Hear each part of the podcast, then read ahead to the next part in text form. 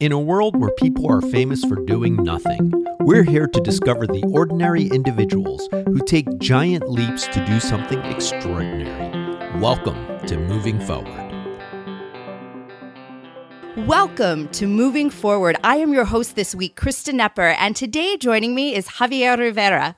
Javier is one of my lifelong friends, um, an actor, a teacher, and most recently, the creator of the one man show, Salve Regina.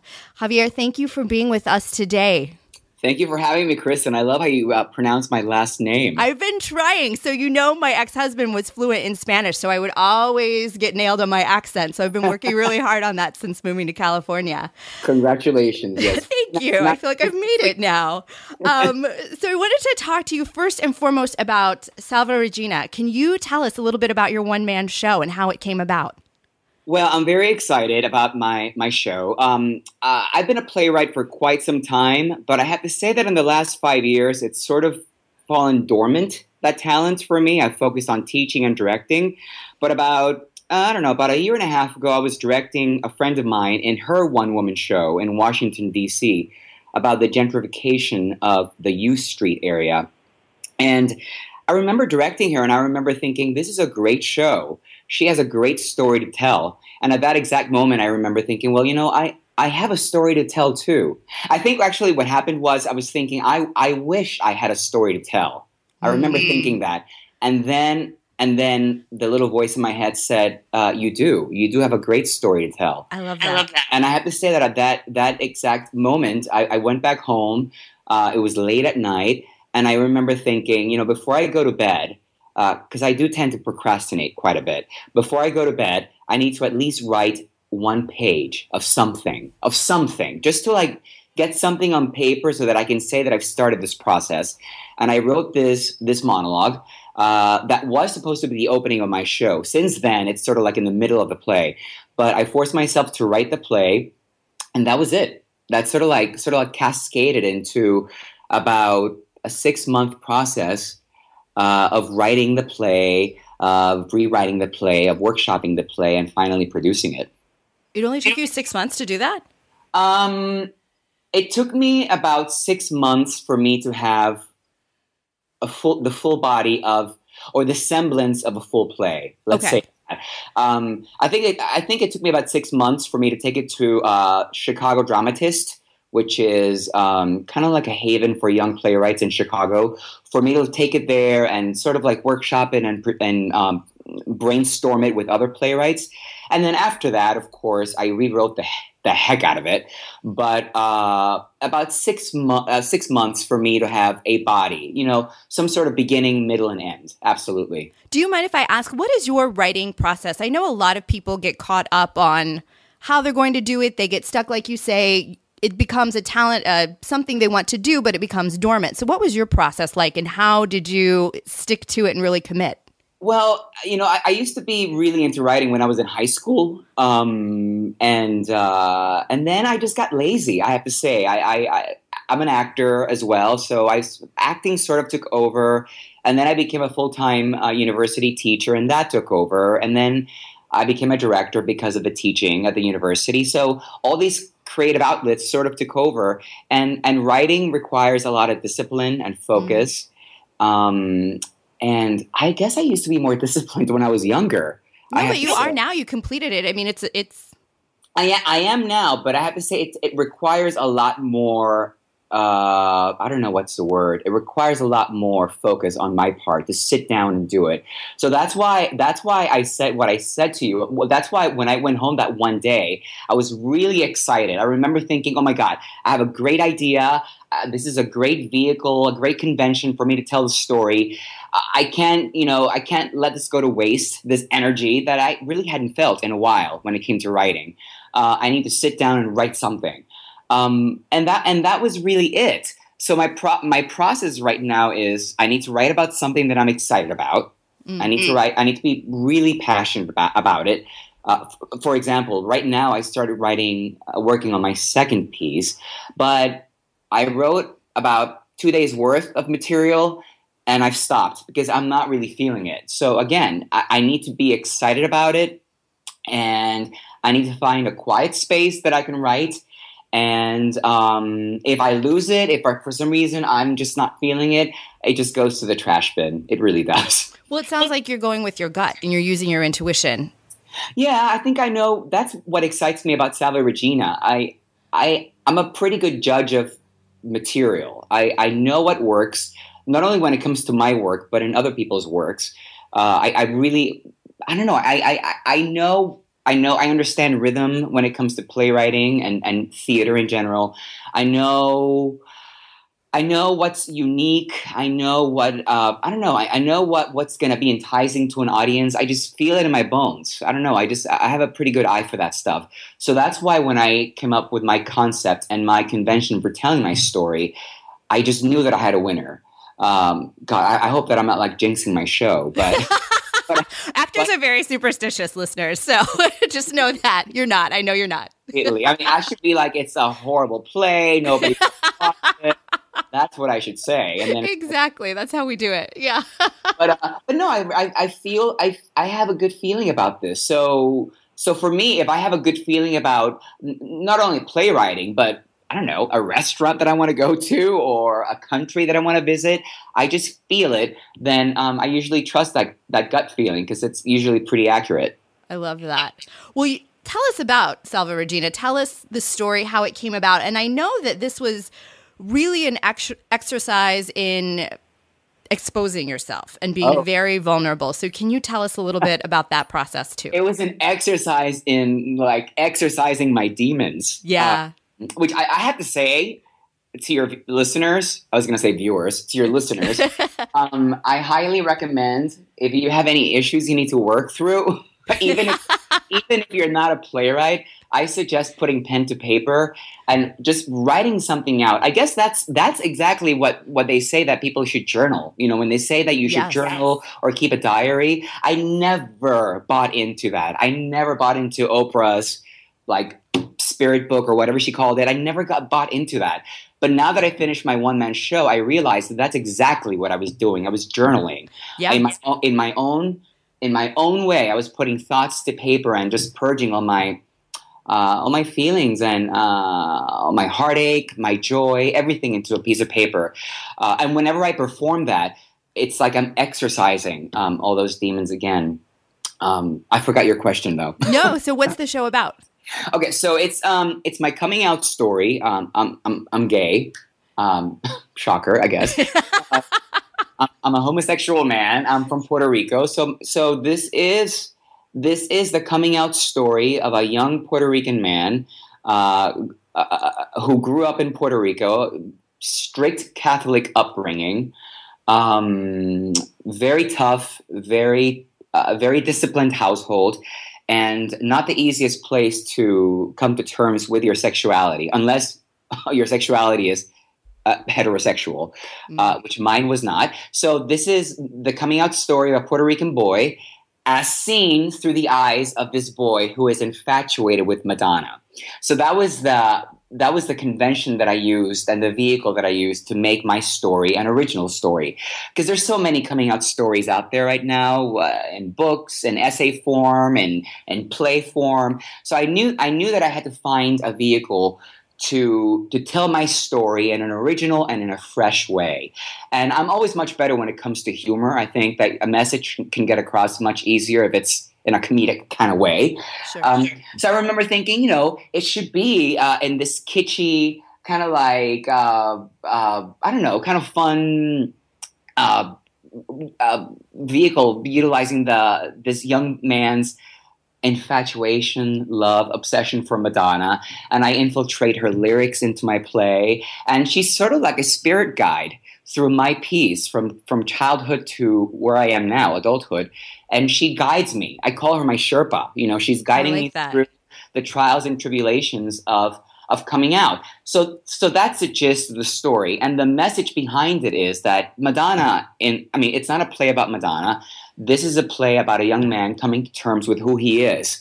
And Madonna is just a symbol, a metaphor for whatever we do in our lives whether it is spirituality, whether it is friends, whether it is work, whatever gets you through, whatever gets you through, uh, you have to latch onto that. So, so that's sort of what she symbolizes. And I think by the end of the play, I mean, at the beginning, I think people will think, oh, this is just sort of like an, an homage piece to her. But by the end of the piece, you realize this has nothing to do with her. This is about this man doing what he had to do to get to where he is right now. Mm, I love that. Yeah, yeah, yeah. What I'm was- really proud of it. I'm, I'm really happy with, with the outcome. and you should be. So you've won several awards, correct? I won. Um, I performed the piece um, at the United Solo Theater Festival, which is in New York City. That was back in October, I think, of 2014. And I won the 2014 Best Actor Award at the United Solo Theater Festival, which was a huge honor. There were pieces from five different continents, uh, 160 uh, total one man shows, um, one person shows, I should say. And um, and I won the best actor. So I'm, I'm super excited. Billy Crystal won um, best one man show performance, I believe, like overall. But he didn't win best actor. I did. Wow, that's yeah, that's tough company to be in. That's something to be very, very proud of. And you're published now too, correct? I am. Uh, it was published by uh, Indie Indie Theater Now, which is an online theater publication uh, website in New York City. I mean, everything is going uh, online now. Yeah, it definitely so is. so this is uh it's an independent uh, publishing house like i said and they nurture up and coming playwrights so hopefully this is just the beginning i have uh, future performances in, uh, in, in sight and i'm hoping that i don't know i'm hoping that it's not the end i hope that there's many more awards and many more publications from here Yeah. on Definitely. So if our listeners wanted to see the show, can you let us know what are the upcoming dates and where would they be able to find tickets? Sure, sure. Uh, so I will be performing the piece at the Center on Halsted, which is, uh, for those of you who live in Chicago, you probably know what that is. If you don't, it's the LGBT Center uh, on Halsted Street. Again, that's a center on Halsted. And uh, their website is www.centeronhalsted.org. And you can purchase tickets there for my show, which will be August 22nd and 23rd.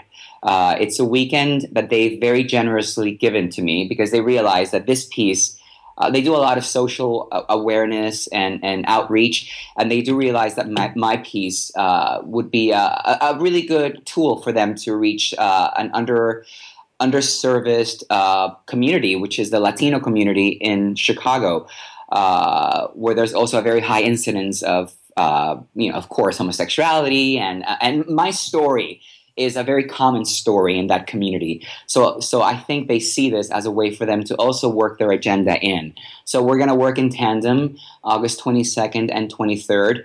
Um, uh, it's a eight o'clock show, I believe, on the twenty second, and a three o'clock or three thirty show on the twenty third. Uh, the tickets have not gone gone on sale yet, but they And will. we're recording this in March, everyone. So they Oh. may be by the time we we uh, air this episode. for sure, for sure. And uh, so just keep checking the website. And um, but I guarantee you that by June those tickets will be up on sale because I will be in the middle of you know full throttle rehearsals by then.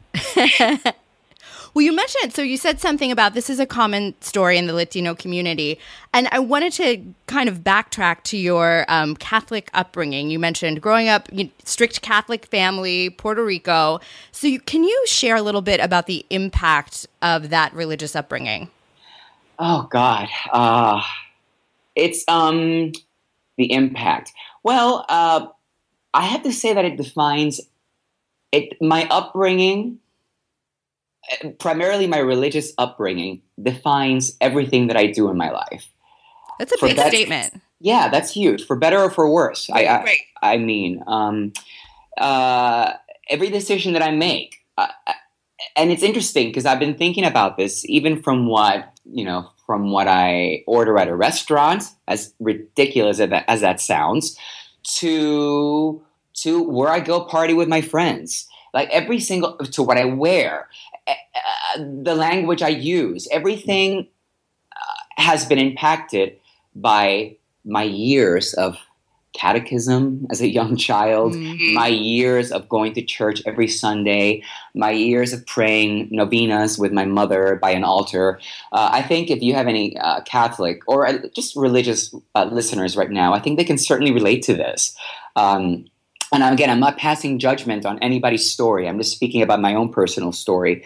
But uh, it really, uh, it has really shaped, influenced, and um, kind of uh, set my life in a very specific course.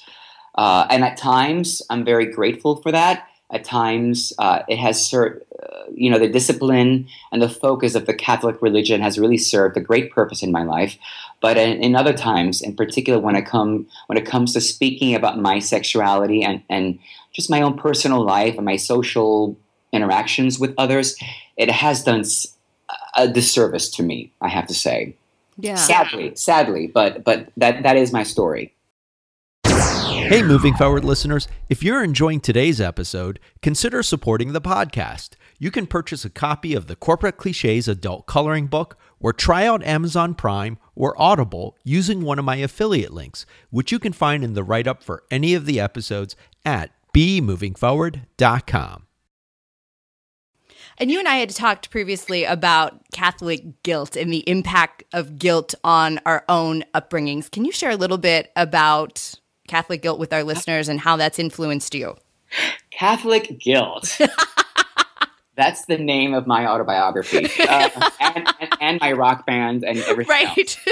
Catholic guilt. Um, well, I mean, I, I don't even know how to begin. It's it's you know, for those of you out there that, that, that are not familiar with Catholic guilt, first of all, congratulations. That's you really, made it. you made it. You have no idea what you have freed yourself from, honestly. Um, it's um, I was trying to. I, I knew that you were going to ask me about that, and I was trying to define Catholic guilt, and and it, it is a force of nature Forces are not always good. Forces can be bad. Hurricanes can um, be bad. Hurricanes can be bad. Absolutely. Most of the time, you know, right. tsunamis are horrible. um, My own so, bias there. That's right. um, so uh, Catholic guilt is a is a force of nature. It's a force that pretty much uh, will, like a hurricane, let's stay with that metaphor, revolves and percolates inside your mind year after year uh, of your life, and it it dictates, um, or or it wants to dictate every single decision that you make. Like I said before, who who your company is, who your friends are, uh, what kind of job you take, what kind of list, uh, music you listen to, what kind of books you read. Um, every every single time that I'm at a crossroads, um, and I'm forced to make a decision, my Catholic guilt comes into play. I hear a voice that says, "Are you sure you want to do that?" Or what would your what will your mother say? What would your father say? What would the priest say? What would Jesus say? What would Jesus do? You know, I mean, this is a, it's a very real um, conflict that I have on a daily basis. So, so I mean, going back to my play, in a way, writing that play and, and, exercising my demons is really, it was a way of me dealing with that Catholic guilt and, in a way, trying to free myself from from those uh, bindings. Because uh, it's, re- it's really no way to live. At least it's it's no way for me to live. No, I agree. Uh, I'm nodding right now vigorously. I feel but, it. I can feel it. Yeah. Uh, no, it's it's it's no way to live. You, I envy. I envy those people that are born. Um, you hear about. I have friends that are born in. in I don't know. It's weird to say faithless households because that's not it. They have they have some sort of faith, but they live in these religious free households where they were born uh, just to appreciate the value of the of right and wrong and being kind to others, and that's it. Those are the lessons that they need to know and nothing else, and and that has served them really well in life. And for me in my upbringing i did i did certainly have that. My mom definitely instilled that in me. But then this other baggage of if you do this you're going to fry in hell. And if you do this you got to you know spend you know 5 years in purgatory. Like all this stuff that I, I honestly I'm, I'm currently trying to to convince myself that I, I don't buy into that. Because again that's no way of living. That's no way of living your day-to-day life. It's about being a good person and being good to others period. If that's as far as you get you you have gotten pretty far in life.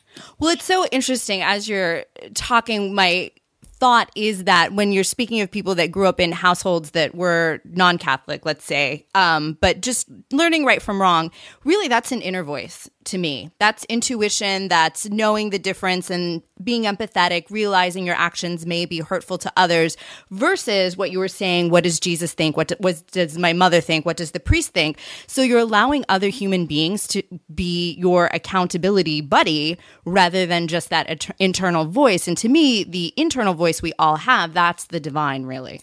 I, and I, I, I so agree with that. And I have to say that as a, as a child, I didn't have uh, that intuition. I don't know. I, I don't know if children, or maybe they do. I guess some children do.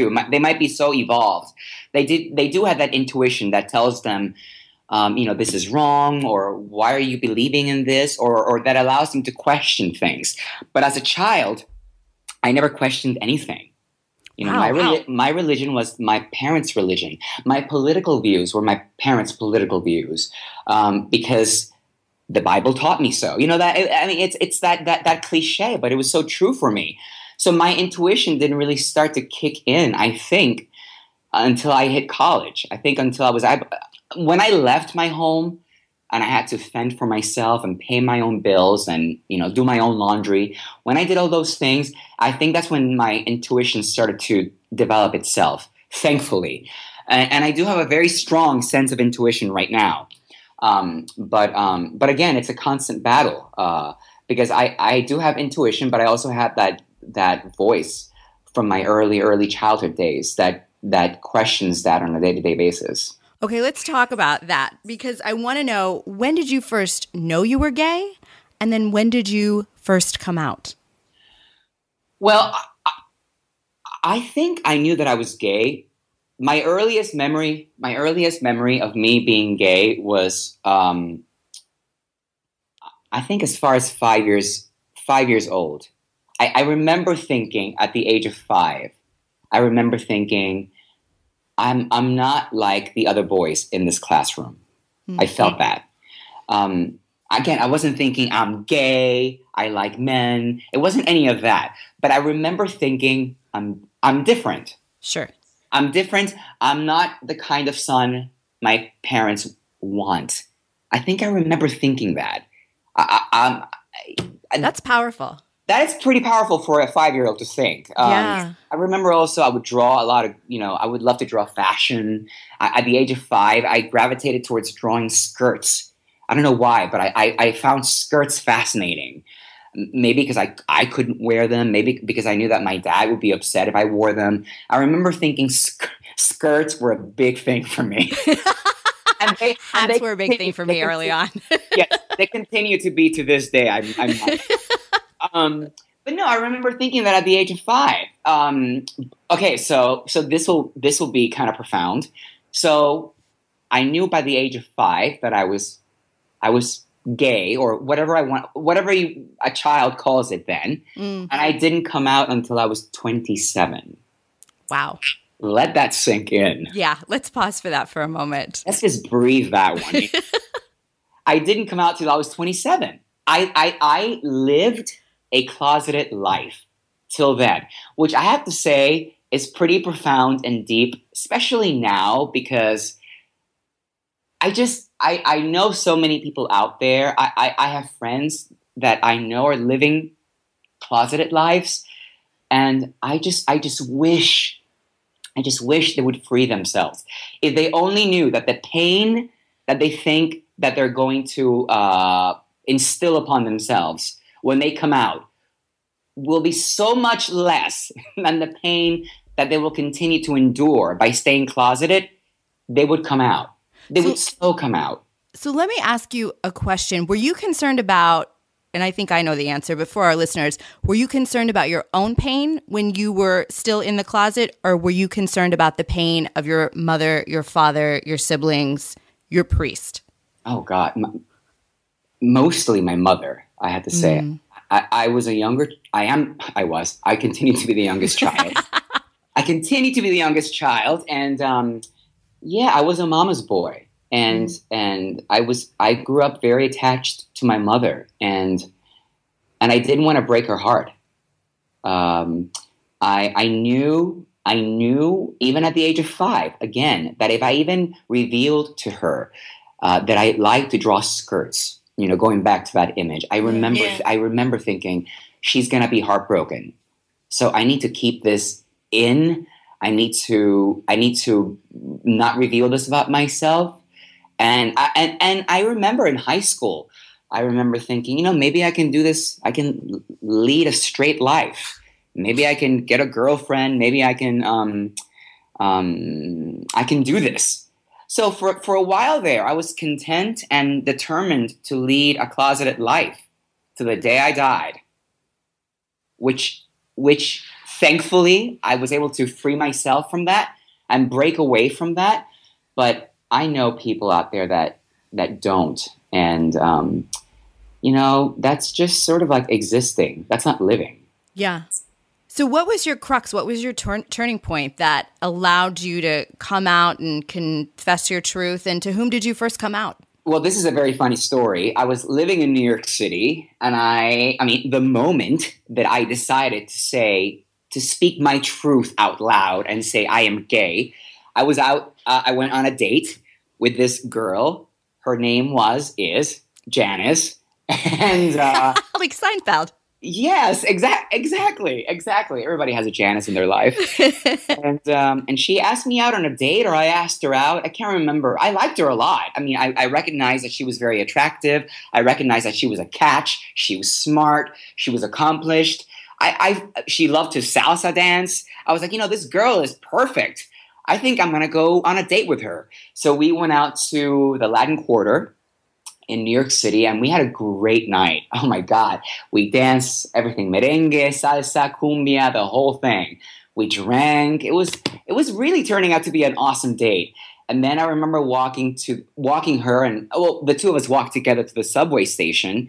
And I really thought that was going to be the end of the date, as as it usually was, because I, I had gone on dates with girls before, and I really never got as far as that. You know, that was pretty much the end of the evening for me Right. and I was fine with that because I was nervous about what would happen after that, of course. So she asked me um, if I wanted to go to her place. She said, "You know, do you want to come over to my place? My roommate's out of town." And I was like, "Ooh." Uh. I remember thinking out loud, uh, well, to myself, no, not out loud. I remember thinking, uh, I think I know what the right answer is. The right answer is yes. Let's go back to your place, and heaven help me, you know because I I'd never I'd never kissed a girl, and I have no issues talking about this now, Yeah. but I did back then. sure.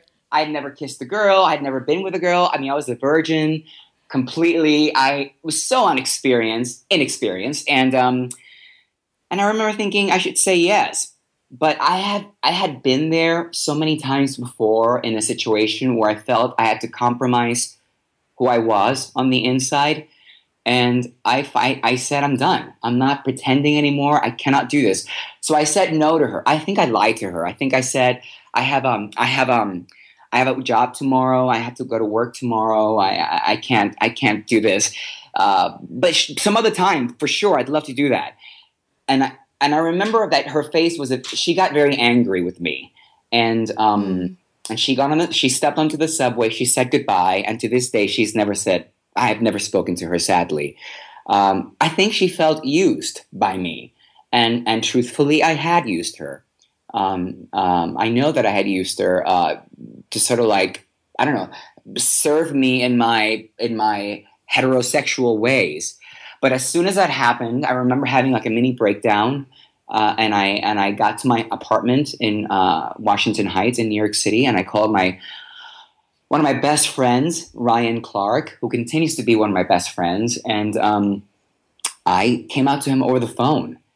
Um, I, I knew I had met Ryan about 12 years before this, I think, or like six years before this, and I remember meeting him and thinking he is he is the one that I'm going to come out to. You know, in life we have these I don't know guardian angels, these Sherpas. We have these people that the, the, the universe, God, destiny, whatever you want to call call it, puts in front of us, puts in our in our path.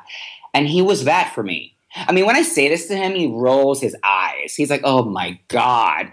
But it's the truth. For me, he was he was a savior. He was there for me. And I knew that at some point I would come out to him. And sure enough, that evening I called him and he was there for me.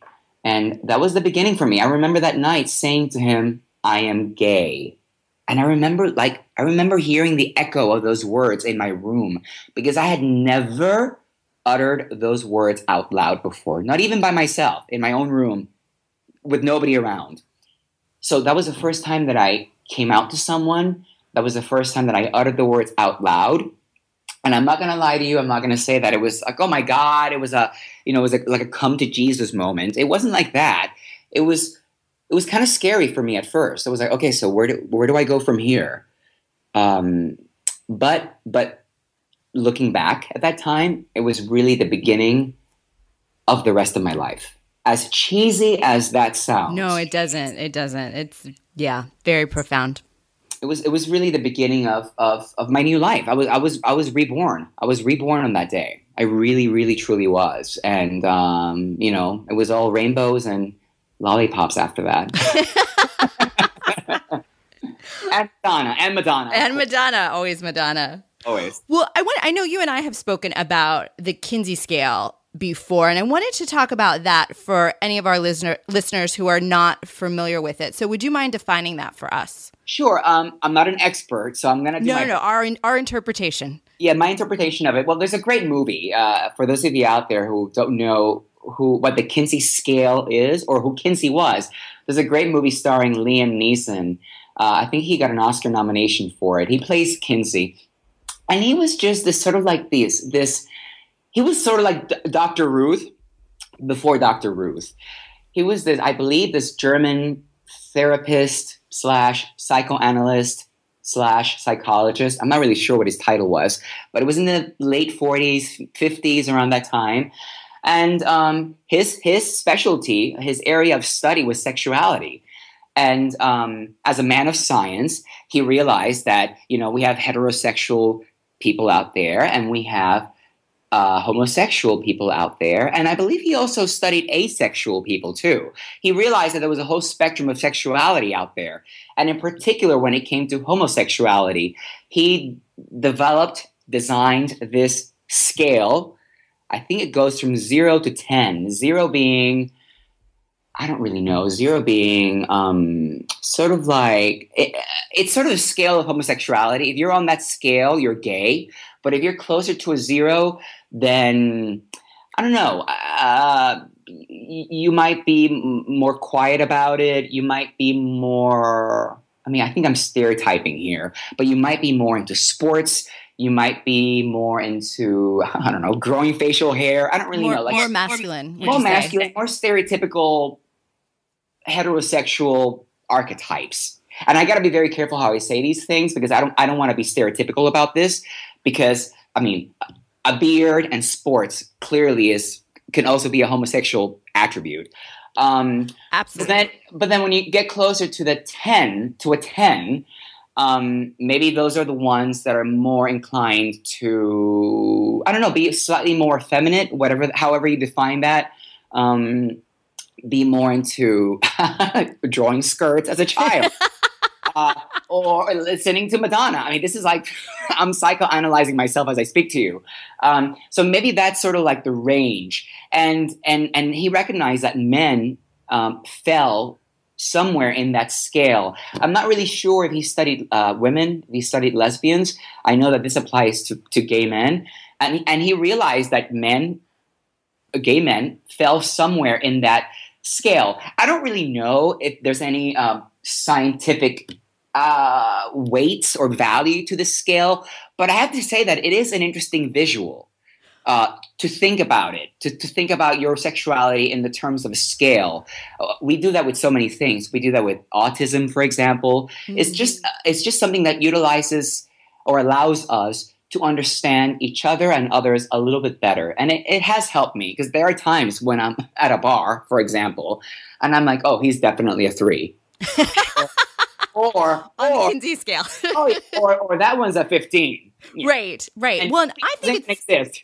Yeah, absolutely. Well, and I think it's so interesting because I think no matter your sexuality, we're all composed of both masculine and feminine energy. And at certain times, I'm obviously a heterosexual feminine female, but sometimes I have to be very masculine in my work. If I want to be direct, if I want to get things done, I feel that that is masculine energy. And I feel that I like the way you said it too, because I feel these conversations can be very triggering to some people. They have such rigid identity standards with their own sexuality. So to explore it and know that there is a range out there and that no matter your gender, no matter your sexual preference, we're all composed of both masculine and feminine energy. I I agree, and I really see that in me. It's interesting. There are moments um, uh, w- when I'm with my my nephews or when I'm with children that I do. Again, I hope that I'm not being stereotypical here, but I do sense that feminine energy coming out. For example, I'm I'm very good with children. Yes. Um, I've, I've taught four year olds, five year olds. I have I have four nephews, one niece, and I'm very caring, very nurturing, uh, and and and that's what I do best. And I have to say that when my nephews, for example, which is interesting, when they grew older, and they were like when they got older and they were like in nine years old or ten years old, and they wanted to uh, stop, you know, doing like baby stuff, they would say, and more like ride their skateboard or play football with their uncle. That wasn't my thing. Right. So that's an example of my masculine energy not not clicking in. so so there are there are moments when I'm with children or when I'm in a when I have to I'm a teacher as well. So when I'm a nurturer or when I'm a mentor, my my feminine energy kicks in big time. But for example, when I'm when I'm doing some sort of business or, or when I'm speaking with, uh, uh, I don't know, the gardener, or when I'm speaking to the pool guy that's coming to clean the pool, or when I'm speaking to the electrician, I mean, my masculine energy kicks in. Whenever like things have to get done, Yes. I'm very proactive. I'm very direct. I'm slightly aggressive. Uh, I've been told that I need to tone it down sometimes. My partner is like, "You need to tone it down." I'm like, "I know, but if I don't, if I tone it down, it's not gonna get done." You know. So that's sort of how I see that. So I don't know. Um, I, I see those two energies very much, very much alive in me. Absolutely. I like that. Well, you had mentioned too um, your intuition earlier, and I wanted to circle back to that. So you were saying you weren't in touch with that so much when you were a child, but you are now and you allowed that to guide you. So, how did you find that? How did you cultivate your own intuition? Um, I think, I think it must have been an organic happening in my life.